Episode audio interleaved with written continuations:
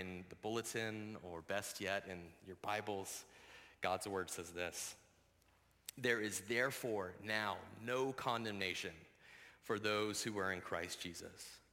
For the law of the Spirit of life has set you free in Christ Jesus from the law of sin and death. For God has done what the law, weakened by the flesh, could not do.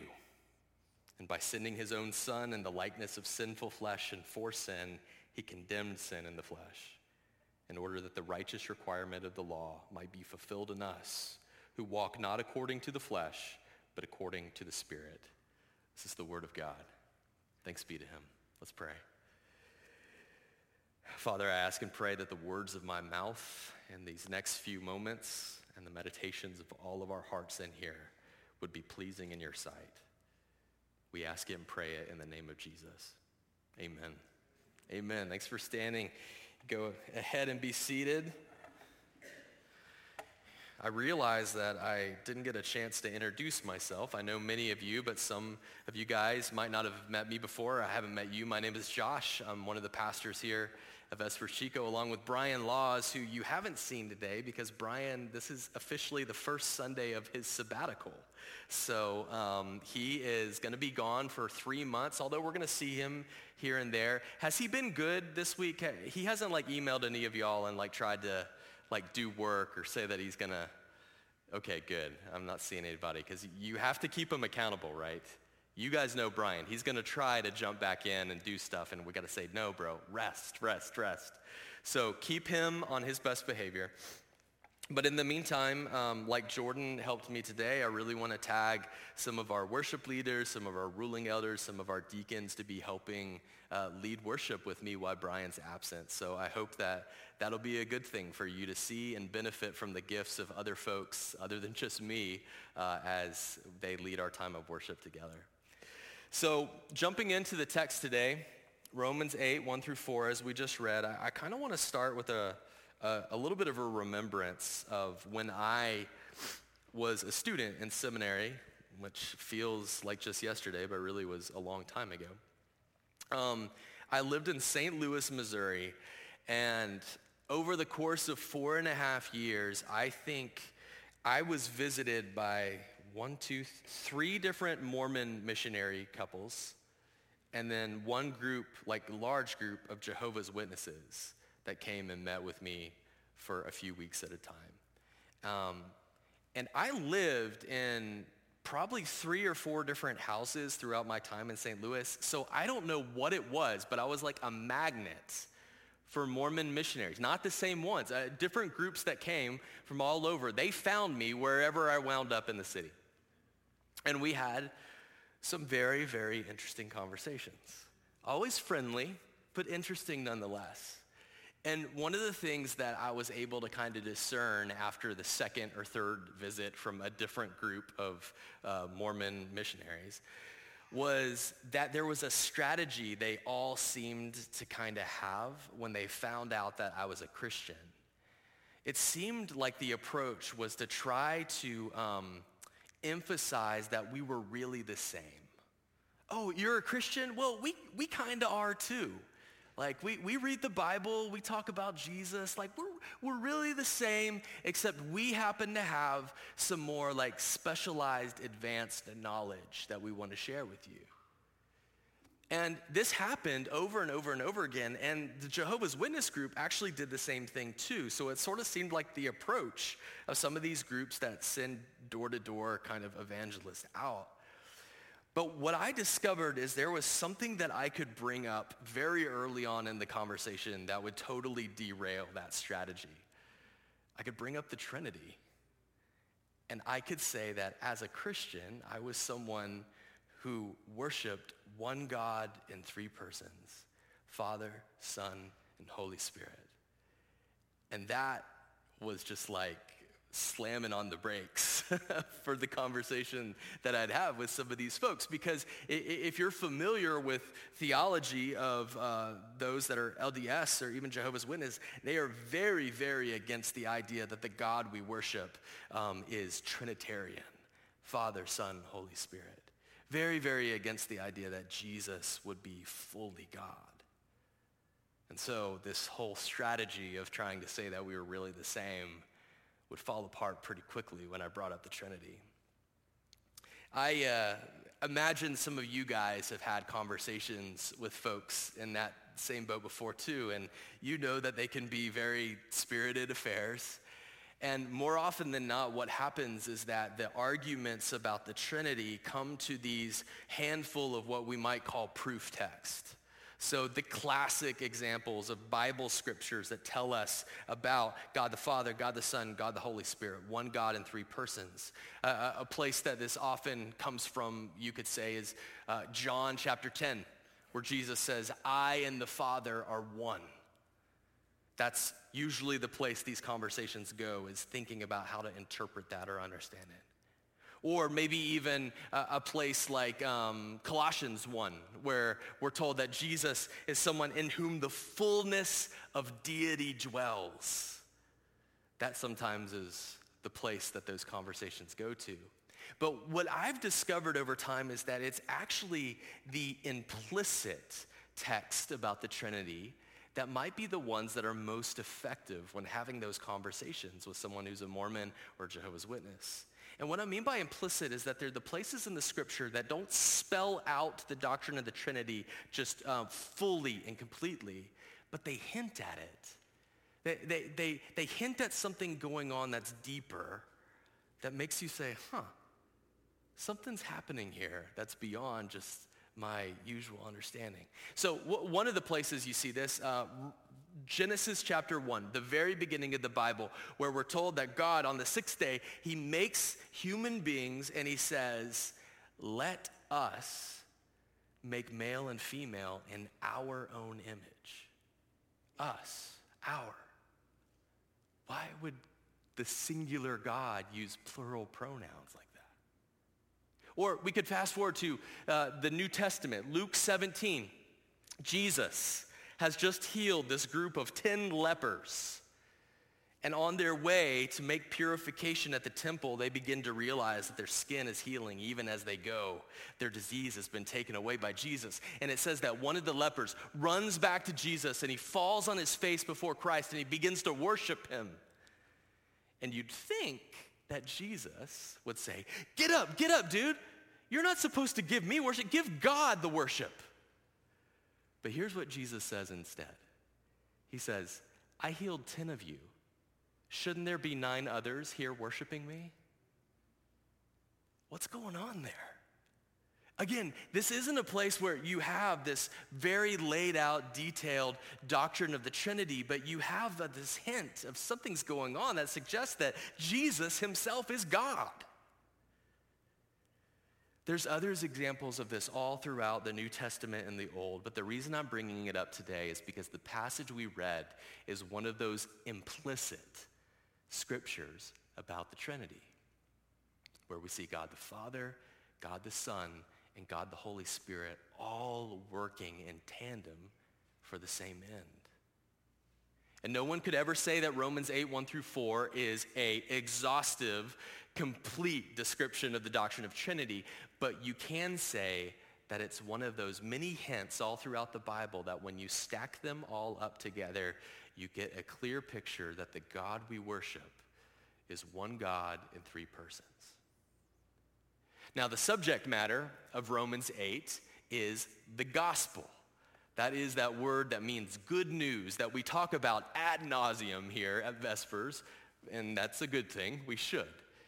But it's the good news about the grace of Jesus that's given to us that makes us forgiven and righteous in the sight of God the Father. And what this is going to tell us is that gospel, that gospel that we sing about, that we talk about ad nauseum, that we you know, read books about, gospel center this, gospel center that, that gospel is a work of the triune God with the Father, the Son, and the Holy Spirit all with a vital role to play. Each person of the Trinity has a crucial part in this drama of redemption. And the, the reason I'm making such a big deal about that is because I think sometimes as Christians, we can, we can sort of focus on one person of the Trinity as the end all be all when it comes to why we're excited about our salvation. We'll say the gospel is all the work of the Son, or the gospel is all the work of the Holy Spirit, and that's all who we talk about. Or the gospel is all the work of the Father. But the reality is, the beauty of the gospel is that it is Father, Son, and Holy Spirit working in this beautiful collaboration to bring about the work of your salvation. So that if you're a mature believer reflecting on your own salvation, what God has done to save you, it should bring you to a place of saying, well, in the words of the old hymn, praise, praise the Father, praise the Son, and praise the Spirit, three in one. If I had to say what the big idea for today's sermon is, it's that. I want you to be a Christian that's able to see the work of the Father, the Son, and the Spirit all together when you reflect on your salvation. And I want you to be a person that is unmistakably committed to worshiping the triune God. Because that's your God. That's my God. That's who he is in his essence. And sometimes we want to simplify things so much that we begin to speak and sing and talk as if our God isn't Trinitarian. But he is. And the gospel, your gospel, proves it. So, let's see this in Romans 8, 1 through 14. I've got kind of a breakdown that's going to help us today. It is not perfect, this breakdown, but it's still helpful even though it's not absolutely perfect. And it's this. The Father, God the Father, is who initiates the work of the gospel. God the Son is who accomplishes the work of the gospel. And God the Holy Spirit is who applies the work of the gospel to your life. That's how we're going to kind of organize this to think about it. Like I said, not a perfect breakdown. There's some overlap that that doesn't, you know, give witness to but it's going to be good enough for us today to kind of sort of organize our thoughts. And as you see up here on the slide, we're going to start with God the Father who initiates the work. Now, I've got verse 3 up here because there's a phrase in there that should jump out to you because of the contrast with what we talked about last week. Well, that, that assumes you were here last week or heard the sermon last week, so uh, I'll fill you in. What we did last week is that we spent our entire time looking at one verse. The first verse we read today, Romans 8, 1. Therefore, there is now no condemnation for those who are in Christ Jesus. We, we just sat on that phrase, no condemnation, the whole time. And we talked about how in Christ, we are people that when we stand before the throne, the judgment seat of God, we will hear him say, no condemnation. I am not holding your sins against you. Amen. So we reflected at length about what no condemnation means for us. However, when we continue to read through the text and we get to verse 3 here, we see that there is a condemnation that still will happen. We're not condemned in Christ, but something else most certainly will be condemned. Tell me, based on what you read up there, what it is. Sin. I hear, I hear the S sound coming from this. Sounds like a bunch of snakes out there. He will condemn sin in the flesh. In fact, not he will condemn sin in the flesh. He has condemned sin in the flesh. God the Father will not condemn those who are in Christ, but he most certainly will hold accountable sin and brokenness and wickedness. He will condemn it. He has condemned it already in Christ. And this is a good thing.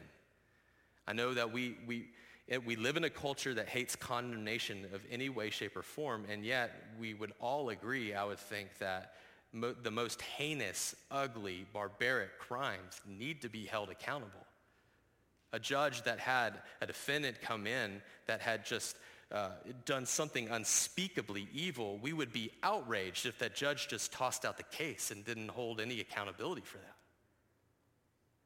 We want God to condemn sin, to condemn wickedness and evil. Oh man, and I'm smelling the skunk now. Wow.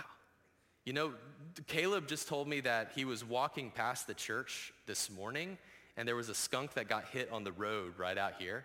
And he thought to himself, I wonder if that stink is going to waft into the, the church building later today. I think now we have uh, the answer to that. So uh, sorry about that, guys. Uh, at least now you know it's not one of your neighbors that smells like a skunk. It uh, was the one that was hit on the road out there. Uh, but sorry, I totally got d- distracted talking about the Trinity and then the skunk smell, and I just totally lost my train of thought. So let me try to bring it back. We want God to condemn what is evil and punish what is, what is wicked and wrong. This is a good thing. This must happen. But then it gets us to a place of tension because we've got the holy God who will condemn sin and evil. But he's also the God who introduced himself to us very early in the Bible as the Lord, the Lord, gracious and merciful, slow to anger and abounding in steadfast love. When he makes his first public introduction, when he reveals his glory to Moses, that's what he says about himself. So He's going to hold sin accountable, but he also longs to see people saved out of the bondage of sin. How, how can he do both those things without compromising either of them? That's what we call the gospel that, that third way where God is able to uphold his justice, condemning sin, but at the same time offer grace and mercy to any who would, who would commit themselves to Christ in faith. And so when I talk about the Father initiating the gospel, this is what I mean, that tension between those, those parts of himself push him to create this way by which sin will be held accountable, but people will be saved. And he decides to send the son Jesus to make this happen. Now, talking about the son could feel like we're getting ahead of ourselves and we're moving on to the next part of the son accomplishing. We're actually still here, the father initiates, because I want you to see in verse 3, look at how this is worded. This is the second half of it. It says, by sending his own son. The emphasis here is on the father releasing his boy. His, what does John 3 say? Only begotten son. The emphasis here is on the heart-rending choice that the father makes to offer up his son for the sins of the world. Those of you who are moms and dads in here, tell me you don't feel that to your core. Some of you that have just had children for the first time, the idea of, of letting go your child, of sending them into harm's way. I'm not a parent, but I've talked to enough of you guys to know that almost every parent, between the choice of sending their child to a certain death or offering themselves up to death, they would choose giving themselves, sacrificing themselves over their child, right? Am I crazy for thinking that? And yet here we have in the gospel the Father who is willing to make that gut-wrenching choice to send his own son so that you and I might live. That's how the Father initiates the work of the gospel. Let's move to the next one, though. The Son who accomplishes.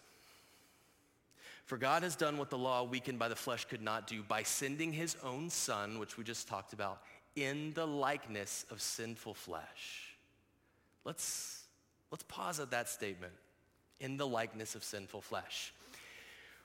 When we talk about the Son accomplishing salvation, more often than not, our mind immediately goes to the crucifixion and the resurrection, as it should. That's kind of the climax of the work he accomplishes. But it starts before that, as this verse shows us. It starts when the Son takes on the likeness of sinful flesh and enters into our world.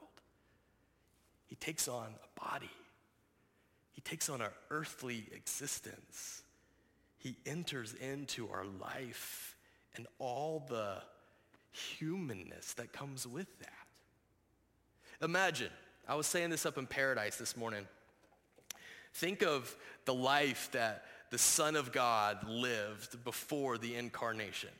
He exists in eternal glory and blessedness in the heavenly places. He's, he's in perfect, joyful fellowship with the Father and the Holy Spirit. He has everything.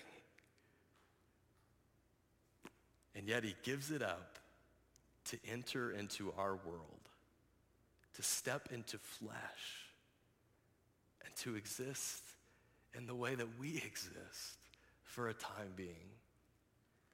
Which means, and this is going to sound silly to you guys, but it really is kind of interesting to think about. It means that Jesus, for the first time, experienced what it was like to be hungry or thirsty. He experienced what it was like to, to have something to do, but be so exhausted and tired he could hardly keep his eyes open. He, he knew what now what it meant to be cold at night or hot during the day when he's working and sweat is pouring down into his eyes. He knew what it was to, to have like an itch that you couldn't scratch no matter where you try to scratch yourself. Or even maybe what it means to be sick, to get strep throat, to get a headache. All of these things the Son willingly does to enter into our world. And why? To accomplish the work of the gospel. If sin is going to be condemned in the flesh, like we've talked about it being, the person who pays for it needs to be in the flesh too. It doesn't work outside of that. So Jesus enters into the likeness of our flesh so that when he hangs on the cross and says, it is finished, the wrath of God is being poured down on sin in the flesh. Meaning that you and I don't have to pay for it like we would otherwise. If we are committed to him in faith, if we are in Christ, now we can be forgiven because in his flesh, he took that punishment. He took that wrath. Or to look at it another way, Jesus enters into our flesh, and even before the crucifixion, even before the resurrection, he's walking through life 33 years of perfectly obeying the law of God, perfectly living the righteous life required of human beings. Even in the midst of suffering, even in the midst of hardship, even in the midst of the frailty of this human body, Christ perfectly lives the life that we are called to. And on that moment that he dies and then raises again, he gives us that perfect life to claim as our own. The phrase that we saw in the scripture in verse 4, I'll read it for you, is this. In order that the righteous requirement of the law might be fulfilled in us. Because Jesus in the flesh fulfills the righteous requirement of the law, now it means that he gives it to us so that we too might be able to say the righteous requirement of the law is fulfilled in our lives. Theologians call this the beautiful exchange. Over here, Jesus takes on our sin, our debt, and is condemned for it. But over here, he gives us his righteousness, his perfection, his fulfillment of the law so that we might claim it. And that you're forgiven and cleansed, but you're also made holy and blameless in the sight of the Father, all because Jesus the Son has entered in to sin, excuse me, the likeness of sinful flesh. That's important to say. To accomplish the work of the gospel. The final piece I don't smell the skunk anymore. I was about to amend my sermon to make it shorter, but now skunk smell is gone. We can finish out. We can talk about this last one. The Spirit, the Holy Spirit is the one. He is the one who applies the work of the gospel. Verse 2 is the place that we see this initially. For the law of the Spirit of life has set you free in Christ Jesus from the law of sin and death. Now, to make sense of how that is the application of the gospel, let's step back for a second. Let's think of this. How is it that the work of the Son, what he did over there, has any relevance to who I am over here. I mean, his atonement on the cross, his resurrection, that happened in Palestine thousands of years ago. How does that now connect to me? That's where the work of the Holy Spirit comes in. He's who takes what the Father initiated, what the Son accomplished. He takes that and he tethers it to me. He stamps it upon my life. He embeds it within me. He makes it mine. So that the Holy Spirit is like the link between what Christ has accomplished and all the benefits therein. The Holy Spirit takes it and says, here, Josh, I'm putting it within you. I'm linking you to Christ so that you could be talked about to be in him while he is in you. It's the Holy Spirit that makes that possible. Otherwise, the work of the Father, the work of the Son, it would be beautiful, it would be wonderful, there would be songs written about it and books written about it, but it would be over there. The Holy Spirit is the one that takes it from over there and makes it inward, in here. That's how he applies it. And the way we know that he's done that, well, that's where verse 2 comes in. For the law of the Spirit of life has set you free in Christ Jesus from the law of sin and death. We know that he's applying it to us because we're beginning to change. We're beginning to walk different, to talk different, to think different. We're beginning to see that the things that used to hold us in bondage are now loosening their grip on us. And we don't have to fall into the chains of sin anymore. It's not a foregone conclusion anymore. Slowly but surely, we're experiencing freedom. And yeah, I still struggle. I still fall. Sometimes I fall stupendously and stupidly on my face. And yet I know that the gospel truths are percolating within me and they're beginning to change my life.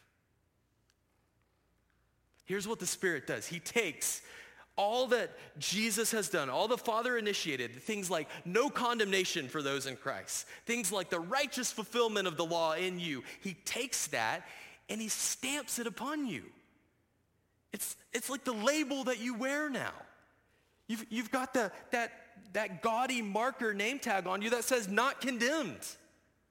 You've got another one over here that says holy and blameless in the sight of the Father.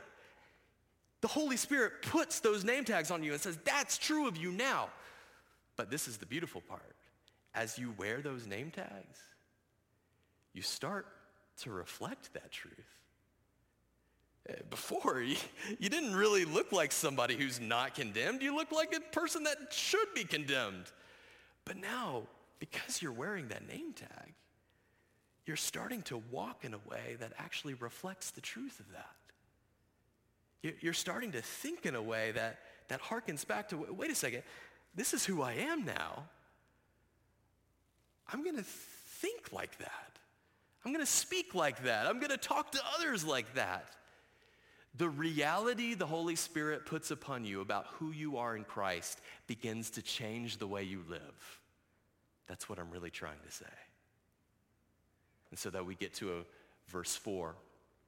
It starts with in order that the righteous requirement of the law might be fulfilled on us, but then it says, we who walk not according to the flesh, but according to the Spirit. The Spirit is testifying that he's applying those gospel truths to you because you're walking in a way that slowly but surely is reflecting it. That's what he does.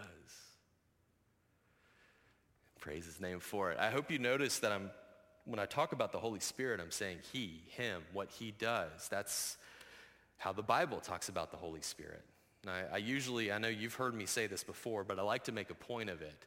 We, we make a, a grave error when we speak of the Holy Spirit as it, as some disembodied force, like in Star Wars.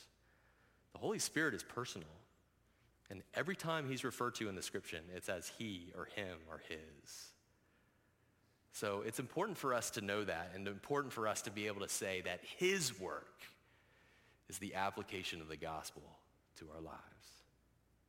There's so much more we could say about the work of the Holy Spirit, and don't worry, we are going to say it because Romans 8, I'll say this again next week probably, Romans 8 of all the chapters of the Bible is the one that speaks about the Holy Spirit the most. Did you know that? Not 1 Corinthians 12 or 14 with all the spiritual gifts talked about. It's Romans 8. And he's spoken about in powerful, strong ways about the way that he leads us in newness of life. And we're going to talk, we're going to talk about that a lot. But for today, we're going to leave it here because, again, the main idea for us is to see the interplay of Father, Son, and Holy Spirit in this work of the gospel. Showing how it's the Father that initiates, the Son that accomplishes, and the Spirit that applies. And I said this once before, but I'm going to repeat it as a way to conclude. The reason that I've chosen to kind of go this direction with the sermon, the big takeaway, the what's the point of it all, is because I think that the American church is one that slowly but surely has lost its grip on the doctrine of the Trinity.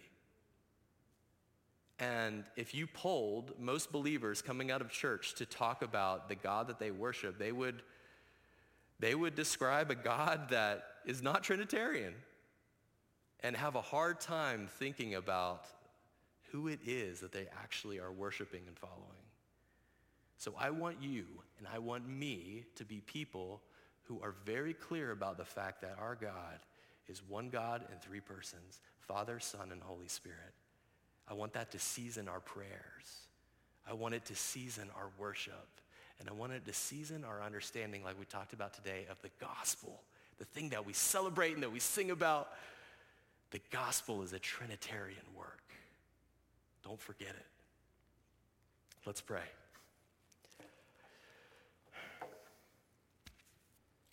Father, we pray to you in the name of the Son and through the power of the Holy Spirit. And we thank you that together, you and all three persons uh, coordinated in such a beautiful way to make this wondrous work of the gospel that scripture tells us that the angels longed to look into. They were so excited about what you were up to and what you were doing. And now we get to be the recipients of it, the celebrants of it, those who are saved by it. God, set our mind to see the work of the Father, the work of the Son, the work of the Spirit, and to know who it is that we worship. You are our one God who exists in three persons. We pray this to you in the name of Jesus, who you tell us it's in his name you've given us because of his accomplished work that we can pray. We pray in his name, the name of Christ, to you, O Father, through the power of the Spirit. Amen.